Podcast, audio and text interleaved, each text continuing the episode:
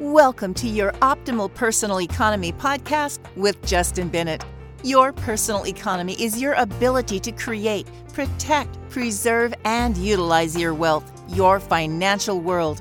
Justin will share strategies and stories to help you optimize your personal economy. Now, on to the show with Justin Bennett and co host Matt Halloran. Hello, and welcome to another podcast with Justin Bennett. Today, as we were preparing for this podcast, Justin told me that he had a really great conversation with his eight year old. And as we kind of explored it a little bit, uh, it's just such a great, one, heartwarming story, and two, uh, a great way for Justin to talk about how he talks about wealth, which is fundamentally different than how you normally hear about it. So, Justin, I'm just going to turn this over to you.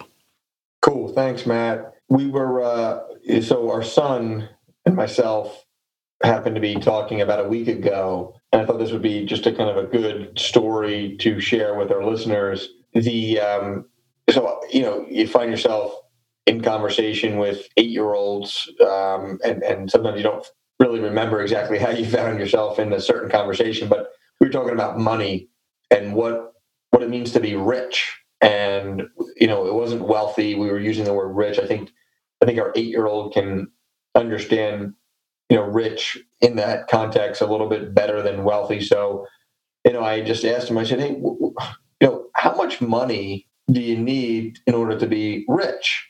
So i, I kind of set him up with the question right? And i said uh, i said let me know what you think. He goes well i think um, you know like really thought about it and most eight year olds like himself they don't really understand maybe significantly big numbers, but uh, he's like 150 10 million dollars 150 10 million dollars. I'm like okay so it's a big number right? He said yeah.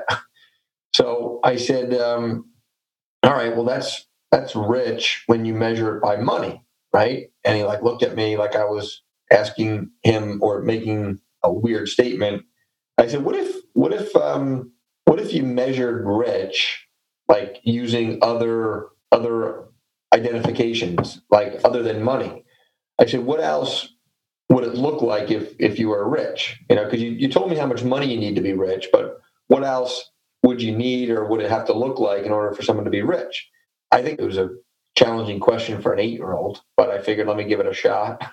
So i'm like all right hold on let me back it up. Let me let me try to ask him more of the situation and and see what it, see if he thought it was rich. So i said what if you have 100 million, 10 million, use his numbers in dollars and cents in money, and you were really, really sick, right? Like you, you know, you, you had some disease that you knew you weren't going to be around for a long time, right? So you had all this money, but you had this sickness. I said, for example, like cancer, you know, and he goes, Well, if you had all the money, if you have a lot of money, then you could use the money to take care of the sickness. I said, Oh, pretty smart boy, huh? But then I said, Well, what if it's a sickness that it doesn't matter how much money you have, it can't be cured because there's there's many sicknesses out there. And he's like, Oh, really? And I'm like, Yeah. And I go, Well, would you be rich if you had all that money and you had a sickness that could not be cured? And he goes, No. I said, All right, well, let me ask you this. What if you had all that money, but you had no family or you had no friends? You know, like people just didn't want to be in your presence. People didn't want to hang out with you. People decided to go in different a different direction than you. I mean, it, it was so foreign for him to even think that that's possible. But I just wanted to portray a situation. So I said, if you have all that money, you have no family and friends. I'm like, are you rich? He's like, no. So I was like, how about this one? If you have all that money and you're just not a good person, like you make bad decisions. He's like, no. So I think he was starting to catch on when I was kind of putting together these situations. So, you know, I think we so easily associate rich or wealth or success back to dollars and cents and money. And that's fine to an extent, but I don't think it's the only domain in life that should be used to measure if somebody has made it or not, or somebody is successful or not, someone is rich or not. Because if you don't have friends and family, if you don't have health, if you don't have, if you're not making good decisions, like it really doesn't matter how much money you have because, as our son had pointed out, you know, you, you don't become rich or, or you're not as rich as maybe you otherwise thought you were. So I was just trying to have a, a what I think was a, a fairly light conversation with a with an eight year old And I wasn't trying to get him to have that aha moment and take away, you know, something for the rest of his life. But I think the more times we can continue to have these conversations, it, it helps children frame the way that they want to see the world. And I'm not trying to impose my perspective on him. I'm just trying to help him model and formulate what he wants his perspective to look like. You know, because I think I think it's very easy, by the way, for parents to impose their perspective on child and not allow child to formulate their own perspective as it relates to money or relationships or anything else. But you know, give give a child a chance, and they will certainly develop a perspective on their own. We can certainly help them to figure out what that perspective is. You know, it's, it's like uh, you know, related to I should say unrelated to anything that I just talked about.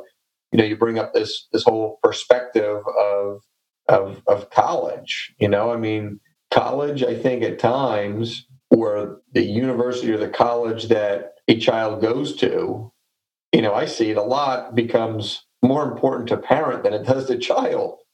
And you know, parent wants to drive around in their vehicle with the name of the college on the back window in, in a more proud manner than child actually wants to walk the halls of the college. I'm like, this is this is weird. This whole situation, you know, maybe parents should be going to college and kids should stay home.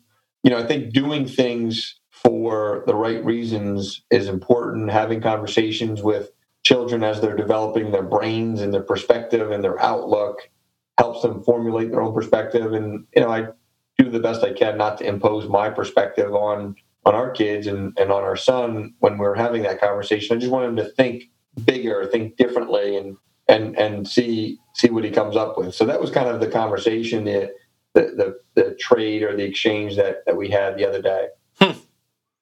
I love it. What a good story, man. And and I love the fact that you asked him open-ended questions and you allowed him to make the discoveries on his own because that's really empowering and really makes your your kid. And, and, the funny thing about this, Justin, is you do some of the same stuff with clients. Right? I mean, you ask them a lot of open ended questions, and you're going to find out who they are and what their opinions are before you provide any real consultation, which is something that makes you unique and different. Yeah, I, I, I appreciate you pointing that out. I tend to agree what you're pointing out. So I think that's important, right? Like we're not trying to get people to to to to think and see the world exactly the way we see it, but we want them to think critically about the decisions that they're making, so that they can make a determination if the planning that they're they're doing up to this point, the planning that they're doing going forward, will actually produce the results that they think it will result. Right. It's it's so easy to it's so easy to um, you know not have the ability to make that assessment and and you know if a consumer is left up to themselves to make that determination if the planning that they're doing is going to be in line with their intended objectives you know i think we're i think our industry is not doing its job for the client right? So helping the client determine just based off of fact patterns what's going what's likely to trans, transpire over the course of time you know from a likelihood or probability standpoint or a directional standpoint gives people the ability to come back to their decisions today and see if they're the decisions that they want to own for the long term. Yeah. Well, Justin, thanks for uh, sharing that story with us, and uh, thanks for your thought leadership again today. Thanks, Matt. If you want to give a good example of what it's like to work with somebody like Justin Bennett, since you're probably a client of his already, you know, this is a great podcast to share. Shows who he is as a person, how he thinks about stuff, and how he asks really great questions to find out what you truly want your optimal personal economy to be. So, for everybody at Bennett Financial Group, this is Matt Halloran, and we'll see you on the other side of the mic very soon. Justin Bennett is a registered representative of Park Avenues Securities, LLC, or PAS. OSJ 1150 Raritan Road, Suite 201, Cranford, New Jersey 07016. Phone number 908 709 0020. Securities products are offered through PAS, member of FINRA SIPC financial representative of the Guardian Life Insurance Company of America. New York, New York. PAS is an indirect wholly owned subsidiary of Guardian. Bennett Financial Group LLC is not an affiliate or a subsidiary of PAS or Guardian.